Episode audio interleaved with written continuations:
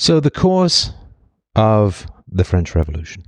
The cause of the French Revolution. Of course, everyone looks at ideas and stuff that happened before, the dominoes of the past, and all this absolute and arrant and total nonsense. It drives me crazy. All this absolute, arrant, and total nonsense. it's like saying a woman poisoned her husband because there were poisons in the vicinity. No. Everyone who's married, you got rat poison under the sink. You've got bleach. You've got all kinds of murderous stuff all over the place, all the time. The ideas were around. Bad ideas, murderous ideas, convulsively evil ideas are always around. Always around. every society contains every ingredient for every potential outcome. It's like saying, well, this woman, she ended up dating that drug addict because he was around and he was charming. No, there are always charming drug addicts around. Sane women don't date them. Well, this happened because of this before. The, the before thing made this thing happen. But that's just dominoes. You understand? That's just dominoes, and that renders history worse than useless. Oh, drives me crazy. Again, it renders history worse than useless. What is the purpose of history? The purpose of history is to understand it so that we can avoid the bad, right? To understand it or to avoid the bad. Now, if everything's just dominoes, then we can't avoid that. We can't avoid the bad stuff. We can't learn from history and avoid the bad stuff at all. History then becomes absolutely worse and useless. It's a deceptive lie, the study of history. It's snake oil salesman. It's a cure that doesn't exist for a disease that can't be changed. It's a lie. Why did the French Revolution happen?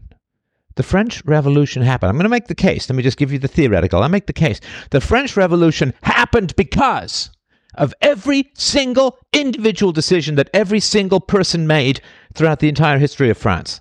Does that sound like a mess? yes. I'll make the case. I'll make the case. It was the aggregation of every decision made by every individual throughout the history of France. But that doesn't explain anything. Give me a chance. Things do not exist because they happened before. That's physics. That's not morality. That's not choice. That's humanity. That's just blind matter and energy. If there's a rock dislodged from the top of a mountain, bouncing, crashing down the side of the mountain, we don't know where it's going to end up, but we know it's not a free will thing. We know it's not a choice thing. We know it's not a moral thing. Can you imagine me standing below a mountain with giant rock, a giant boulder crashing down, and me yelling at it, UPP, turn left, turn, UPP, ethics says turn left. Let's say there's a car at the bottom of the mountain, and I talk, I'm screaming at the rock about property rights. Don't initiate the use of force. Don't smash that car. It's not yours. You don't own it. You can't control it. You can't destroy it. That would be the actions of an insane person. Because everything that happens to that rock bouncing down the hill is the result of prior matter and energy interactions. Everything that happens happens because of what happened before when the rock is bouncing down the hill. So, if we say, well, you see, the French Revolution happened, you see, because the king waged wars, ran out of money, and tyrannized his people. Huh, right? So then you're saying that every time a king wages war, runs out of money, and tyrannizes his people, you get the Reign of Terror, you get the French Revolution. Nope. How does it explain anything? Do you really think that 18th century France was the only time where a king waged useless wars, ran out of money, and tyrannized his people? Huh! I wonder if we could ever find any other historical and or contemporaneous examples where that happened and it did not result in the French Revolution. You see, it tells nothing. My parents beat me because they were beaten as children. Nope.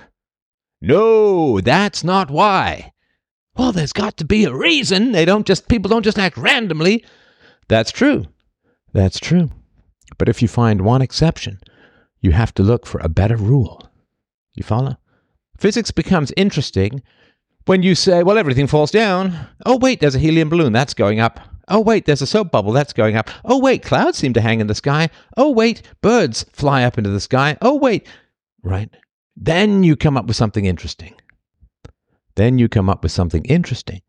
Looking at the exceptions is how you find out things, how you learn things, how you arise from the mere sense based animal spinal action, not quite elevated human standpoint. And how could anything possibly improve if every bad thing happened because of bad things beforehand? How could anything possibly improve?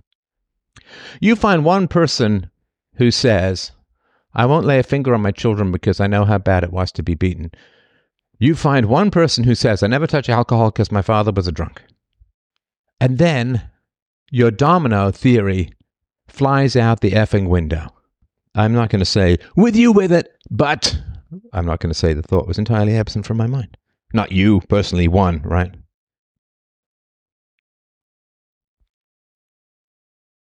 Does a man get lung cancer because he smoked? No. A man does not get lung cancer because he smoked.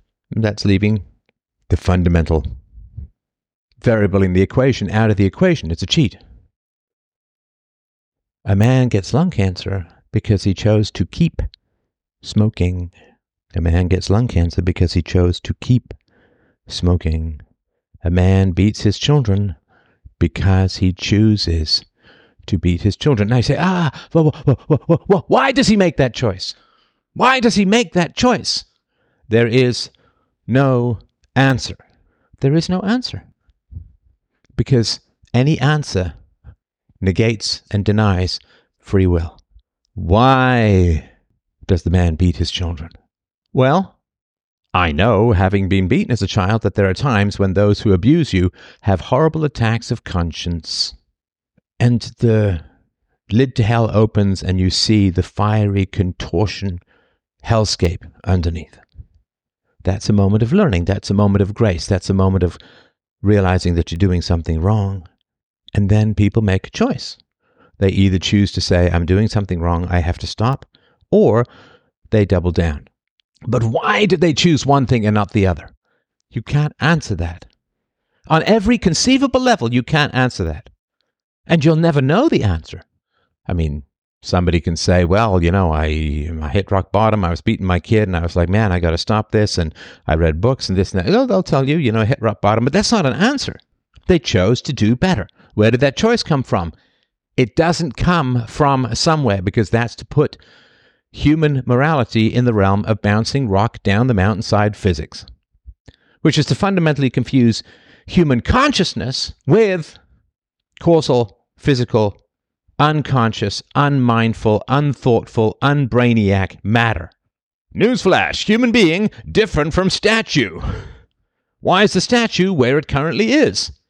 But because people put it there. Why is the statue where it currently is? Well, there was a rock slide and it went down the mountain. Why is the statue currently where it is? Because leftists didn't like it and put it in a furnace. Why is the statue? Because there's some external force that acts upon the statue that puts it where it is.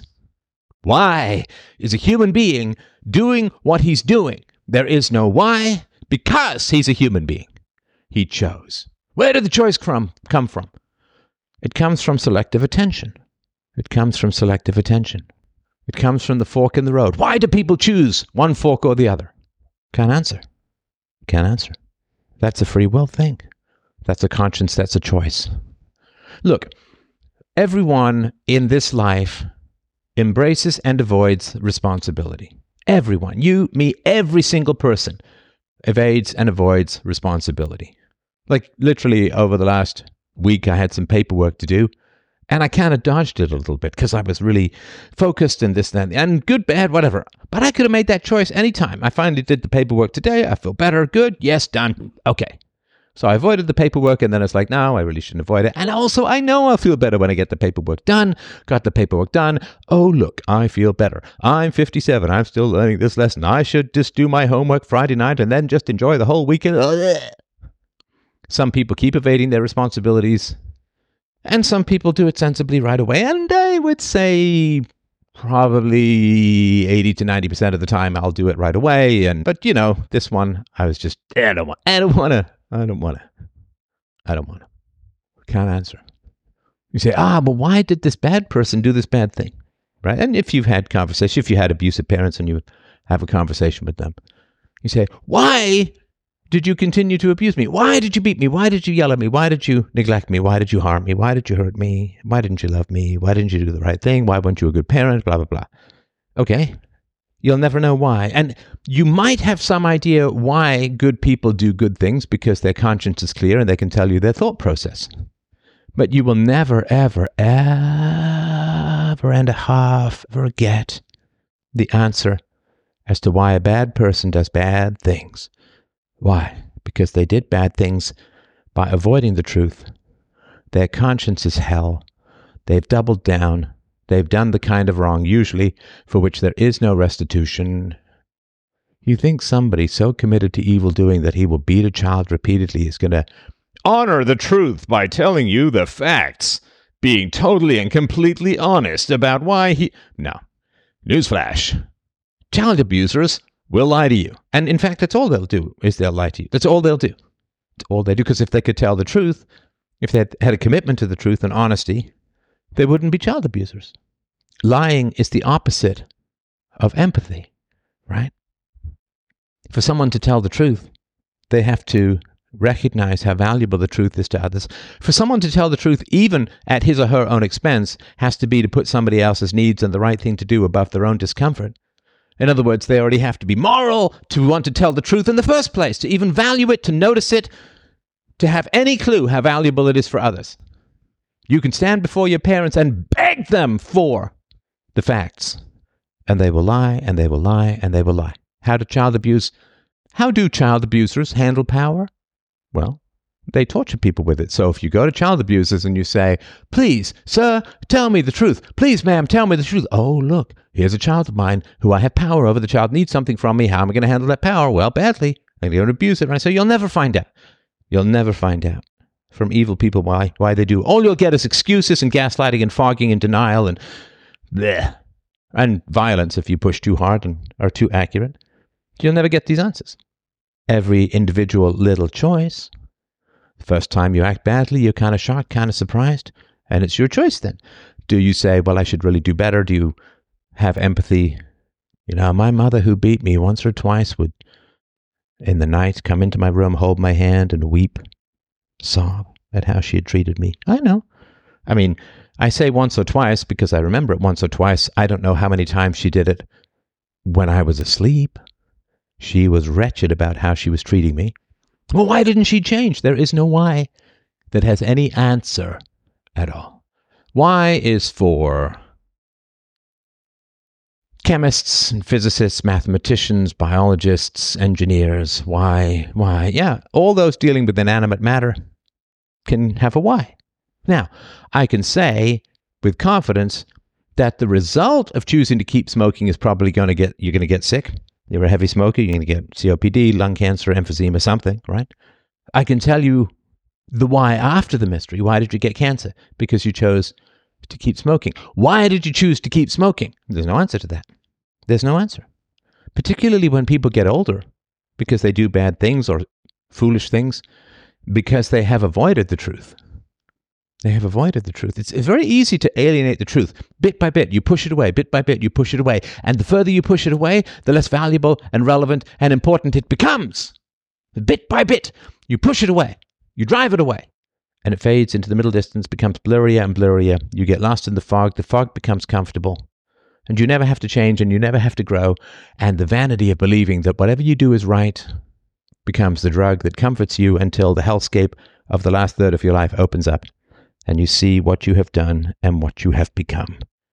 The cause of the French Revolution was every choice made by every individual over the hundreds of thousands of years that led up to it people also want to sell you on the big man theory, the great man theory of history. Ah, Napoleon came along and he did this, and Robespierre came along and he did that.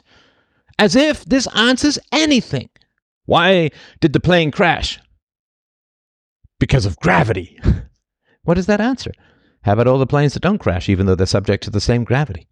It answers nothing. It means nothing. It tells you nothing. Worse than nothing. It's the illusion of an answer which prevents you from actually pursuing the right questions and the right answers, the potentially real answers. Everyone has the choice, and we all balance this. Uh, there's no absolutes here. It is is not an Ayn Rand novel. Well, there are a lot of nutty people around. okay, what am I going to do with that? What am I going to do with all these nutty people that are around? How am I going to handle this? What am I going to do? I mean, I don't want to go nuts. I don't want to be nuts, but there are a lot of nutty people around. Crazy people, religious zealots. I think of Salem, right? 18th century, 17th century. Think of the Salem witch trials. Some people said they didn't think people should be prosecuted for witches. Some people kind of went along with it, and other people were eagerly leading the fray. And of course, in England and America, it was a crime against the state, not against God. So you got hung, not burned. In most places in Europe, the rest of Europe, it was a crime against God and the church, and therefore you got burned. People always think of these witches getting burned at the stake, but legally they would have been hung, as the witches were hung in Salem and other places. Why were these witches hung? Why were these women branded as witches and hung? Because people believed in witches, and because it was uh, against the law, and because it was. No, no! No, it's because all the people who had doubts and all the people who had empathy shut up and went along. And why were there so many sociopaths in the French Revolution? Because people chose to beat their children. But they themselves were beaten as children, don't care. So was I, doesn't matter. Doesn't answer anything. And frankly, fuck you with your evil erasing causality. I'm sorry. I know it's rude. I apologize, but I want to really get this across. Not you, not you listening to this. You're a hero, and I appreciate it. I really do. But fuck the people who are like, well, it's causal. You know, these dominoes, things happen. They beat because they beat, beaten. All they're doing is saying that they either have done evil, are doing evil, or really want to do evil. I want the excuse of causality. You have no excuse because you are a sovereign soul. You are a glorious God or nature driven mind with a conscience, with this incredible ability to compare proposed actions to ideal standards, with ethics, with virtue, with morality, with concept, with reasoning. How powerful is your mind, and why would you, why would you degrade it to a mere gravestone slab of inevitable dominoes? Why would you do that? Why would you take your glorious brain and rub its nose in the scabby, scatological pre-dirt of prehistory? Why would you take it down to the level of the ape when you are a god in your mind? What a piece of work is a man! How noble in reason! How infinite in faculty! In form and moving, how express and admirable! In action, how like an angel! In apprehension, how like a god! We can do it all. We can be it all. We can move mountains, change the world, leap history, escape the dominoes, dance to the music of the mind like our feet were fire. And what do people say? Well, I did it because of that. Things fell on me and I fell over. Every little decision, which is hung and burned because people went along. People went along. They went along. When we see this, right? You got to hate this guy. You got to hate that guy. You got to hate Trump. There's white privilege. You, you, all of this stuff. And people are like, okay. They don't question, they don't ask. All of that is a choice. All of that is a choice for which they are absolutely, completely, and totally, causally, factually, empirically, and forevermore completely responsible for those choices. You choose not to think, you are responsible for every atom of the inevitable disaster. Every atom. You follow? What were the causes of the French Revolution? I will tell you, and we'll go into detail about this. But everyone's choice to avoid reality, to avoid truth, to conform to the craziest among you. When you conform, you feed the meat and muscle of the mindless bullies in charge, right? conformity swells the power of the anti rational. People conform to the anti rational and say, well, there's not much reason in the world, don't you know? Isn't that strange? Human nature must be somehow dedicated and devoted to being against reason. Isn't that odd? No, no, no. You are laying out the bait. You are feeding the animals. You are laying out the food. You are making it easier for them to come to you than to hunt in the wilderness. If you keep leaving meat out in the Serengeti, can you really complain? Oh, there's lots of lions around. That's very strange. Well, you keep feeding them. You keep feeding them. It's like that kid who comes home with the dog he's grappling to his chest, like a dying man with a life raft. And he says, Can I, can I keep him? He, fo- he, followed me home. No, he didn't. You pulled him home. You grabbed him home. Let's talk about psychohistory, psychohistorical stages with a nod to the late, great Lloyd deMause and psychohistory.com. So, psychohistory is a discipline that studies the psychological underpinnings of historical events. And it merges the principles of psychotherapy with the techniques of social science research. And this combination helps to decode the emotional roots behind the somewhat incomprehensible or otherwise incomprehensible actions of groups and nations throughout history and, of course, in contemporary times. So there are stages or developments in parenting that have been identified by psychohistorians. It's different kinds of child rearing and the kinds of societies they produce. It's so important to know so that you can look at history and understand it.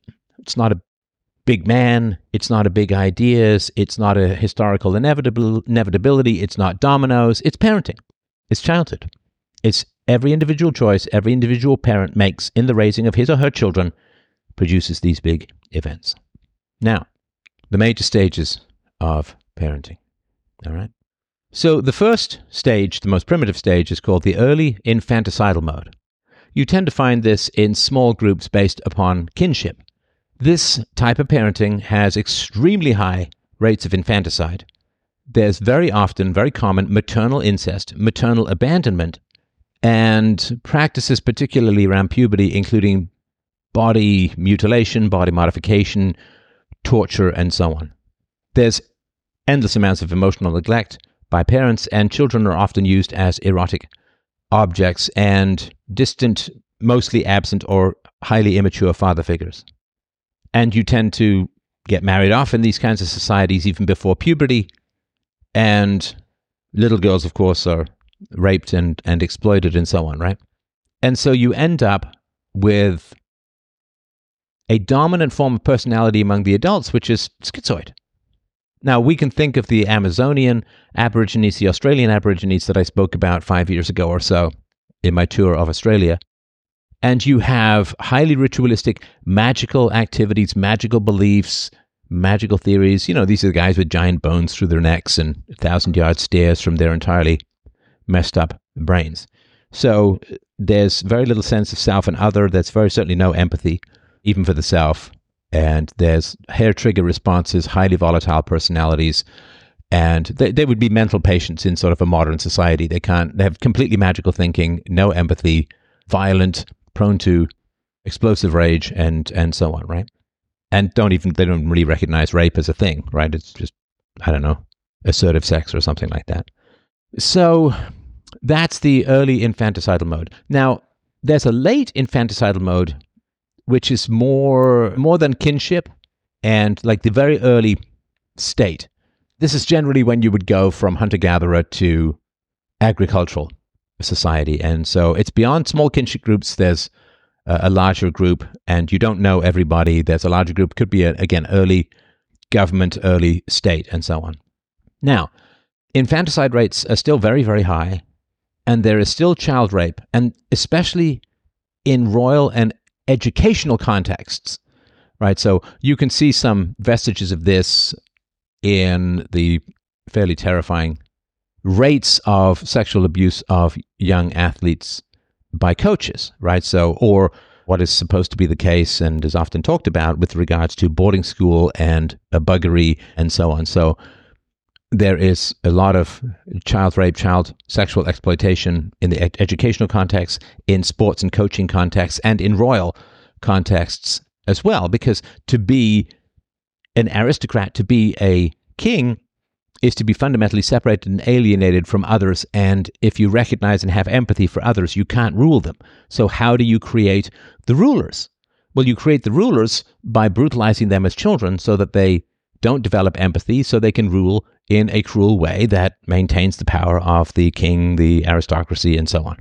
So, ruler, ruling through destroying empathy through relentless abuse.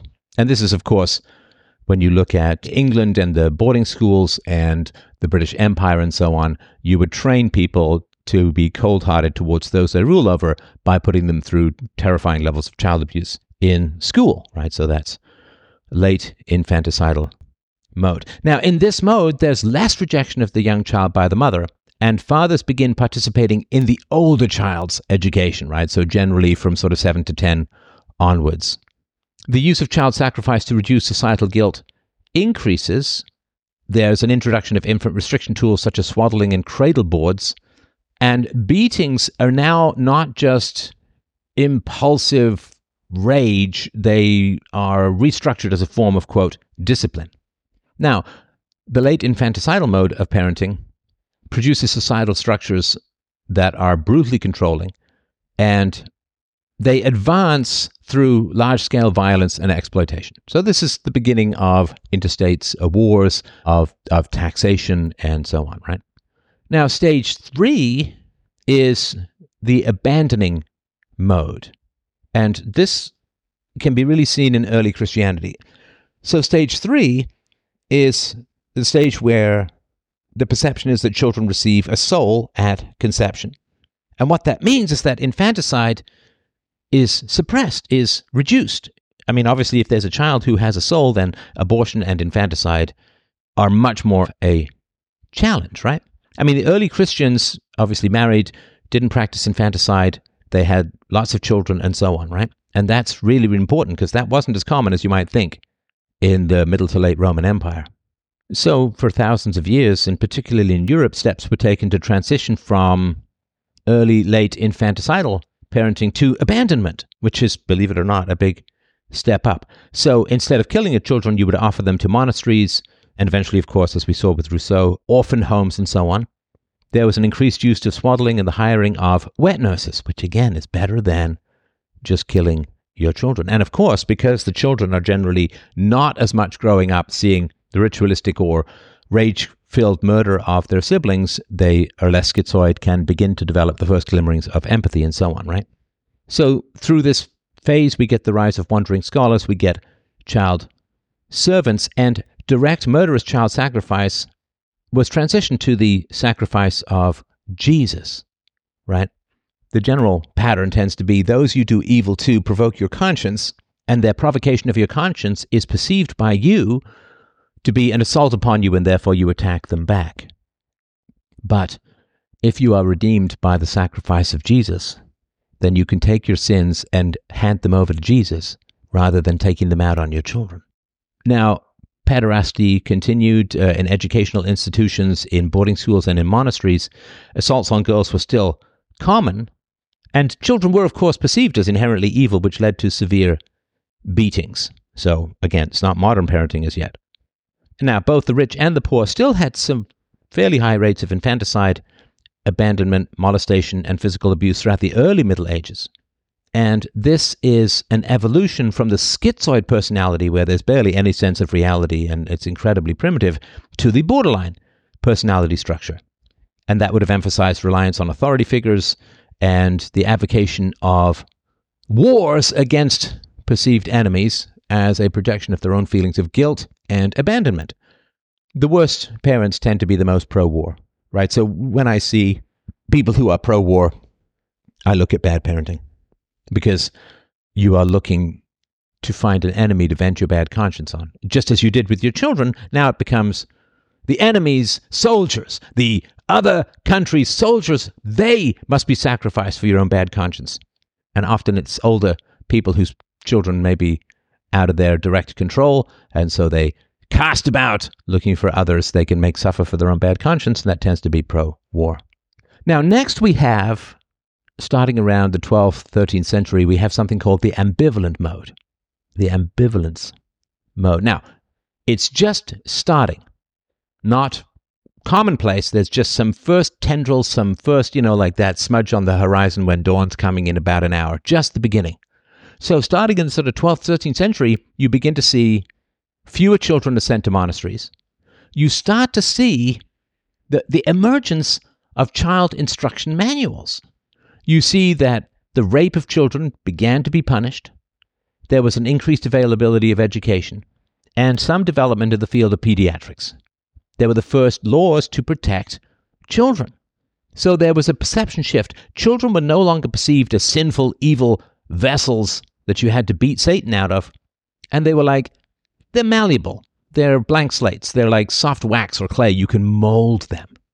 And that means, of course, that the abusive parents have left less of an excuse, right? So if there's a parent with a really, quote, bad child, right, then we would look at the parent and say, gosh, what did you do? But once you start to say, well, children aren't inherently evil, they're just kind of soft and malleable, they're moldable, they're blank slates, soft clay or wax, then to have a, quote, bad child is a humiliation to the parents. And of course, people like to avoid humiliation, so they began to treat their children better. Because it wasn't like, well, I tried to beat Satan out of him, but Satan won because my child is bad. Well, what can I do? It's like, well, you must have done something. You must have done something to produce a child like that. So this means that, like coaxing a squirrel to feed out of your hand, the more peaceful or less violent parenting styles began to coax the personality away from chaotic schizoid trauma away from borderline manipulation and unreality, it began to coax the personality towards reality. Come here, come on, come on, come to reality. Back to life, back to reality. And what do you get? Technological advancements, the growth of cities, and the emergence of the early modern state. And you get, in particular, massive advancements in agricultural technology approaches, you get winter crops like turnips. The enclosure movement happened a little later, but it started with 10, 15, 20 times productivity increases in crops. People began to experiment. They weren't so traumatized that reality was scalding to them. You began to be curious about reality because you weren't expending all of your energies just propping up your insane mental state. Right? You have that when you're, you know, really worried or concerned about something. You're not out there trying to figure out how to measure irregular surfaces by dipping them in water. You're just trying to hang in there, right? So next, you start to get the intrusive mode. Began in the 16th century. So at this point, some parents are beginning to unswaddle their children. Wealthy families begin, in fact, to raise infants themselves, or at least they didn't ship their kids off to a wet nurse in the arse end of nowhere. They had the wet nurses in the home. Closer emotional bonds with parents were starting to form. In England, there were notable reductions in the brutality of parental control attempts. It was no longer that the children slept with the parents and had to suffer through their sex lives, but you began to get individual child beds, even individual child rooms, some privacy. Mothers were beginning to nurse their children, and they deferred toilet training till later, until it was developmentally what we would consider now developmentally appropriate.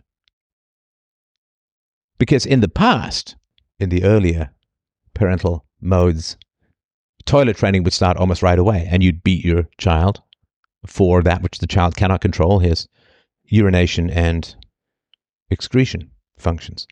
So there's less trauma. The child isn't being beaten. And of course, when you are a child, when you release your bladder, you release your bowels, you feel pleasure. You know, we all know that, ah, right? But then when you get beaten for that, pleasure turns to pain. And when you have the anticipation that pleasure is always going to turn to pain, then empathy with yourself and the hope for pleasure and trust becomes impossible. It's like the people who watch too many horror movies. What always happens in a horror movie? Somebody relaxes and blah, someone jumps through the window or something like that. It's always a scare cam, Whew, right? They're just programming you to never relax, to view relaxation as imminent disaster. 16th century and onwards again, not even, not throughout society. What do we see? We begin to see later marriages, fewer births, and more parental and societal investment in children. There was a decline in arranged marriages and a rise in married love. To love and get married for the sake of romantic attachment rather than arranged marriages. And there was less domestic violence. Amazing. Incredible. Now, this improved psychology and personality enormously. What do you get? Scientific breakthroughs. This is the beginning of the scientific method. Bacon. Political and economic advances. Now, this is a period where British and American parents in particular were often criticized as overly indulgent. You're spoiling those children, they're going to grow up without any standards. This is the blowback from the emergence of more peaceful parenting in the midst of more brutal and intrusive parenting. And you begin to have cross tribal empathy, right? What is free trade other than cross tribal empathy? Free trade is saying, well, there are people over there, they want to trade too, just like me. If we exchange to mutual benefit, that's to the best and all that, right? It's having something in common. Like we all know that we have much more in common with our fellow tax serfs than we do with the rulers all over the world, yet they continually set us against each other. In the 18th century, right, this is, of course, the time of the American and the French revolutions, there's a new mode. It's called the socializing mode. So there's an introduction of the idea Shocking, really, at the time, that a mother's love for her child is innate and deep rooted. The average child counts per woman in America and in France decreased from seven or eight to three or four.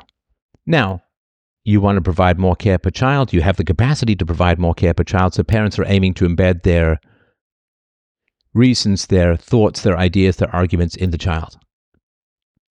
You're not just beating them, you're beginning to instruct them, to teach them, to reason with them. So when your child becomes like you, I mean, it's a little narcissistic and all of that, but some of the positive traits are good, obviously, to see mirrored in your children. Now, again, it's not peaceful parenting, that's in the future, but the commenting parenting tools were psychological manipulation combined with spanking for discipline. Psychological manipulation. Withdrawal from the child if the child displeases you, getting the child to do what you want through coaxing, through nagging, psychological manipulation, and there is still, of course, spanking for discipline. It's very common. Even this is the common thing in the West now, right? For the most part. Now, this paved the foundation for the modern world. Uh, we get democracy, the free market, the stock market, modern science, modern educational methods. So, France, where was France? Well, France was one stage back behind America and Britain. Right? France was generally in the intrusive mode, not the socializing mode, and the leaders in particular. So if France is largely in the ambivalent and intrusive modes, at least one stage behind America and Britain, that would have some explanation. It's not causality, because the causality is people deciding to be brutal to their children. And as a result of people deciding to be brutal to their children, they stay stuck in a previous mode. It's like saying, Why is Bob not an accountant. Well, Bob is not an accountant because Bob never got his accounting degree. No, that's not why Bob's not an accountant. Bob's not an accountant because Bob chose not to study to be an accountant. I mean, I never got an accounting degree.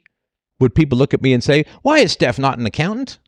Why is Steph not a ballet dancer? right? I mean, I just didn't study these things, didn't want to do these things. It's not for me. Why are they behind? Because they wouldn't treat their children better. I mean, listen, man, come on. Let's be real. I mean, we're always real. Let's be super real. How easy has it been for me to be a good parent, to be a peaceful parent? How easy is it for you to promote voluntary relationships, to promote virtue over historical bonds? How easy has it been for you to be good? It's been hard sometimes, my friends. It's been really hard. I don't need you to tell me this. I don't need to tell you this. We know you've seen it with me. You've seen it in your own life, much more vividly in your own life than with me. But it's hard to be good. It's hard to be good. It's a lot of opposition, a lot of blowback, a lot of undermining, a lot of attacks from more primitive mindsets, right? So people made the choice. They made the choice to beat their children. Well, everyone else is doing it. I mean, look at the sort of the hatred of Trump, right? Uh, we just hate Trump, right? Well, why are people doing that? Well, because they're told to, because they're programmed, because they're right. They won't think for themselves, right? That's a choice. That's a choice because they want to get along. Because they, if they say, well, you know, I don't know, I don't know if Trump's as bad as they make him out to be, right? Or whatever, right? Like whatever they might say that might be even mildly skeptical, right? What are all their friends going to say? Right? And their friends are going to reject them because they're not really their friends. They're just, they're just propaganda dungeon dwellers not wanting anyone to break free. So they know, they know, right? And it can go the other way too, right? It can go the other way too, where you you find something of value in the left, and then people on the right, oh, right, all those little decisions. Are you going to just shut up and conform to what everybody else wants you to say and be and do? Are you just going to go along with everyone else? You're going to think for yourself. These are all choices. So, from all the accountings that I've been able to find at the time, I mean, looking particularly at childhoods, what do we see? Britain and America are far better than the rest of Europe. In Britain and America, you, you can find earlier accounts of mothers who actually enjoy spending time with their children, nursing them, playing with them, bonding with them, eye contact, skin contact. You have greater speaking out against beating children and against swaddling. And Britain and, of course, America, which drew a lot of its population from England, were regarded by the rest of the Europe, as I mentioned, especially in Eastern Europe, as overly permissive. They're spoiling their children. And in America, of course, the monarchy was thousands of miles away. And now, in England, of course, the monarchy models how to raise children for a lot of people. And in the monarchy, what do they do? In the British monarchy, well, I was part of the aristocracy historically, my sort of family and boarding school. I went to boarding schools and there is military, harshness, coldness, discipline, distance, duty, approval. It's heavy, heavy chains and weights of obligations. And what that does is it creates a personality, like an upper class personality type that's cold and harsh and rigid and kind of sociopathic and exploitive and destructive and emotionally distant. Saying Prince Charles, but I'm also not saying not Prince Charles or King Charles Spaniel. So that's becomes what you look up to. That becomes the ideal in many ways. So in America, the monarchy is thousands of miles away. And you don't like the monarchy, so you're going to reject that whole approach. In England, the coldness of the people who went to boarding school, the upper class people, the coldness of them, the harshness of them, the mocking, the cynicism. This is part of the insane humor of the British, the Douglas Adams and the Monty Python, is that there's a lot of mental illness in the higher reaches of British society as a result of these more primitive parenting modes. But the middle class is different. The middle class, you can't survive without empathy. You don't have empathy, you can't make it. You can't make it. You think I could do what I'm doing without empathy? You think I could have these call in shows and I could listen and attentively respond to people's deepest thoughts and fears in ways that are incredibly productive for them, for you, for me, for the world? Massive empathy. Do you think I could have been in business in marketing without having empathy for what people need, what people want. In the middle class, you can't make it without empathy. Now, in the upper class, you can't make it with empathy because you got to be cold and cruel and keep your inferiors, as they say, in, in their inferior position and beat the peasants and the serfs. And right, you, you got to be cold. In the lower classes, you also got to be kind of weird and cold and lack empathy because otherwise you're going to get out. And what happens if you're in the lower classes and you try to tunnel your way up to the empathetic middle classes? Well, all the people in the lower class will attack you and savage you and drag you down, and you're better than us. You think you're so great. I'll just drag you and they'll hobble you. They'll literally hack and slash at your self esteem to try and keep you down, to brutalize you. Upper class is no empathy, lower class is anti empathy sometimes. Middle class, you need some empathy. You need some empathy, which is why those who want to control mankind have to target the middle classes, right? Have to target the middle classes, particularly the self employed, small business owners, and so on, right? They're too small to gain the sociopathic might and power of the state to aid them. They're too big to be just employees and told what they're do what to do, right? So, I mean, the COVID measures largely targeted small businesses, and there's no, it's not accidental, right? It's not accidental. So, in America, the example, the cold blooded, blue blooded, frozen hearted example of the monarchy, thousands of miles away. The church is not an official arm of the state. And for most children in America, what was education? Education was homeschooling. You learned directly from your parents, you worked alongside them from a young age, conversation back and forth. And of course, you can't just brutalize your children to get them to work for you. What are the mottos of each nation? America, life, liberty, and of course, originally it was life, liberty, and property, but they couldn't square slavery with that, so they had life, liberty, and the pursuit of happiness. Whereas France had liberty, equality, and brotherhood or death. Brotherhood or death. Obedience or death. Obedience or hell. Obedience or murder. Obedience or destruction. Of course, they had wildly different ideas of what liberty meant. For the schizoid personality, for the borderline personality, for the sociopathic personality, even for the severely neurotic personality, liberty means liberty from responsibility. It means liberty from reality. It means liberty from consequences. Liberty, really, from life. Because they're so traumatized in early childhood that they can't assume responsibility for adulthood. And so they're constantly yearning to go back to a state of infancy, of early childhood, where equality of outcome is moral, right? Equality of outcome is moral when you're dealing with infants and toddlers because equality of outcome means they all get to live. So that's virtuous, right? So the people who get stuck and frozen in very early stages of development always want equality of outcome because they mentally still toddlers, infants. Equality of opportunity is an adult thing. Equality of outcome is a toddler thing. America held true to the value of the individual life over some this sort of vague notion of brutal equality. But what did they say? In France, terror will be the order of the day. Well, that was the order of childhood. That was the order of child raising. That was the order of the brutal church. Well, in America, you were born sovereign and free to pursue happiness through freedom from coercion, freedom from compulsion. First Amendment, Second Amendment. You were an adult because people had actually grown up, because they hadn't been frozen in trauma through brutalized early childhoods. In France, you were born into a blood prison and your Life was owed to the collective monster, the mob, that could demand of you everything and sacrifice you for everything. Just as babies and toddlers demand everything and sacrifice their parents' happiness in order to survive, the mob, who were still essentially toddlers, but with the capacity for adult violence and brutality, manipulation, and language. The world of the American was the world of sovereign and free adults negotiating with relative equality. In France, it was toddlers and babies with knives and rage and a vengeance that could never be satisfied.